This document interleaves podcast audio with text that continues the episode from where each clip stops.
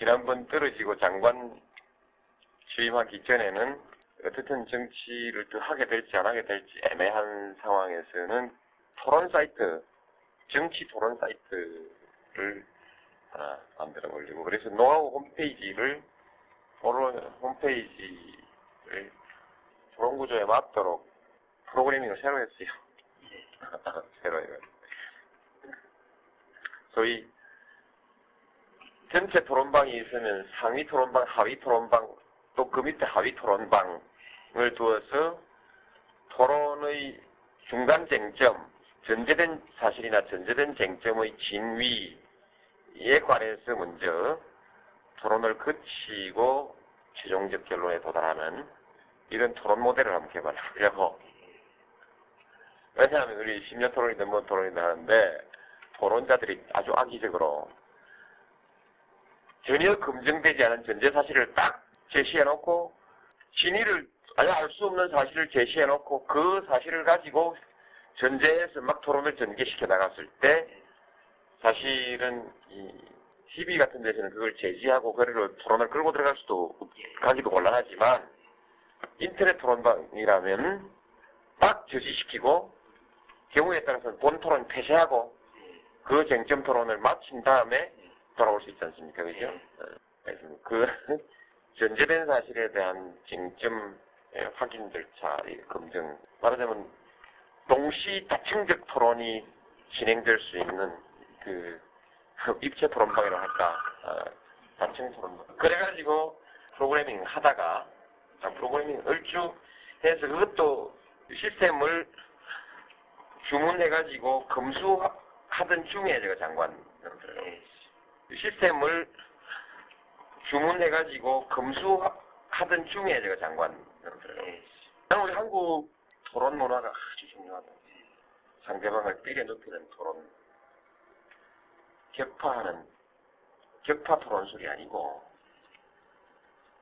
그러니까, 이 논리의 모순이나 그, 를 계속 찾아나가면서 결국 바른, 바른 결론에 도달하기 위한 과정으로서의 토론, 이런 부분들이 잘 훈련되고 개발되어야 된다. 크고 작은 조직의 리더들은 이 토론을 훌륭하게. 토론공화국, 아니면 대토론의 시대, 토론 문화의 시대, 이런 머릿속에 구상을 하고 있습니다. 그 다음에 내가 일단 얘기하고 싶은 것이 노무현의 비전이거든요.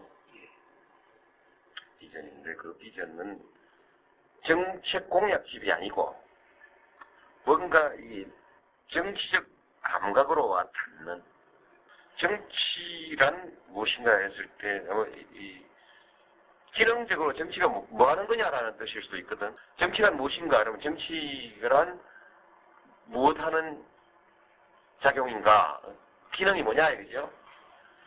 뭐 쉽게 얘기하면 플러스 얘기하면은 외부의 적으로부터 구성원의 안전을 보호하고 뭐 이렇게 말할 수 있겠죠. 그렇게 말해서 국방, 치안, 경제, 경제의 주체로서 또는 정책 집행자로서 그죠? 정책 주제자로서 또는 주체로서 해든 경제, 나라 살림살이 하고 그 다음에 뭐냐? 조정입니다. 이것은 군주사회도 있는 거죠. 아니에요? 조정. 뭔가 여럿이 살다 보니까 부닥친단 말이죠. 조정. 민주사회에서 이것이 조정. 그 다음에 비전. 사람들에게 어떻든 사람이 다 개성이 강하지만 한 배를 타고 있는 건 틀림없어요. 지구호에 한 배를 타고 있고 지구의 운명이 있고 한국인은 한국호에 타고 있어서 한국의 운명이 있습니다. 개인이 벗어날 수 없는 운명. 그러므로 여기에는 함께 가야 할 길이 있거든요. 함께 가야 할 길. 단위 단위, 단위로. 학교에서는 학교 단위로.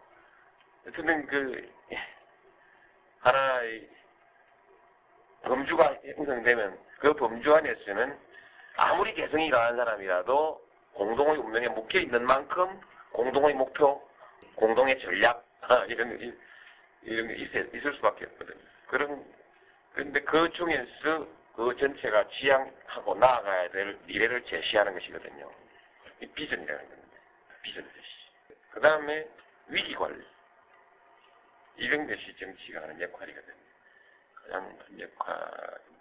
오늘날 민주사회에서 이 중에서 가장, 가장 중요한 것이 조정입니다. 갈등의 조정입니다. 저 조정이 오래 반복돼서 법칙성을 가지게 됐을 때 이제 일정한 규율을 만들어서 법과 제도로서 이 조정이 되죠. 그 외에 법과 제도가 미비하거나 별로 경험하지 않았거나 새로운 갈등이 생겼을 때 이때 지도자가 판단이 중요하다. 직접 개입해서 그, 그 갈등을 조정하는데 그냥 미봉하고 조정하는 것이 아니라 앞으로 이런 갈등을 어떻게 풀어야 될 것이라는 미래까지 내다보면서 하나의 모범을 만들면서 어, 새로운 불- 불문율을 만들어 나가는 거죠. 그 그것이 시스템이 되고 의식이 되는 것이거든요. 그래서 이 우리 한국 사회가 주먹으로 해결하던 시대에서 이제 그야말로 사리로 문제를 풀어가야 되는 이 시기에서 이 조정력이야말로 아주 중요한 것이죠. 그리고 이것은 새로운 매달랭이고 그 다음에 새로운 조정일수록 신뢰가 뒷받침되지 않으면 안 됩니다.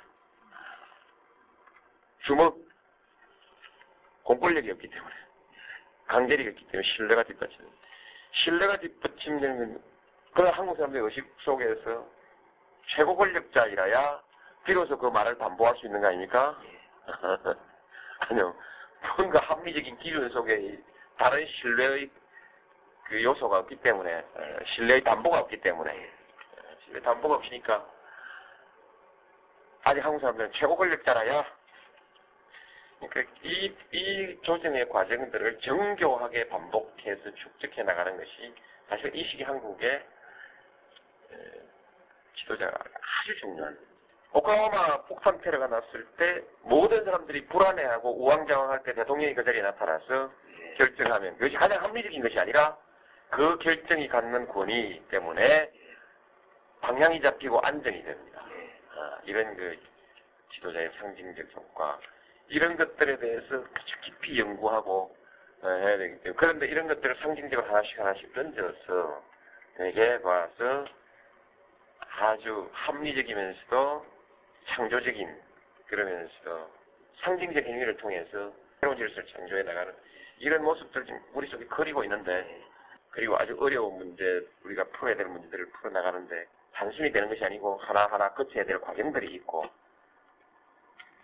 음, 해소해야 될 불만과 저항들이 있다. 이것들을 어떻게 극복해 나가면서 사람들의 마음을 하나로 묶어서 힘을 만들어 나갈 것이냐라는 현실적 이야기라고 얘기하는. 그래서 나는 나는 어떤 공약이 중요한 것이 아니라 프로세스를 굉장히 중요하게. 프로세스가 성패를 좌우한다. 태도가 성패를 좌우한다. 일에 임하는 태도, 프로세스, 관계된 사람들과 이 갈등을 푸는 그런 그럴 때의 태도 아, 이런 것이 관건이다.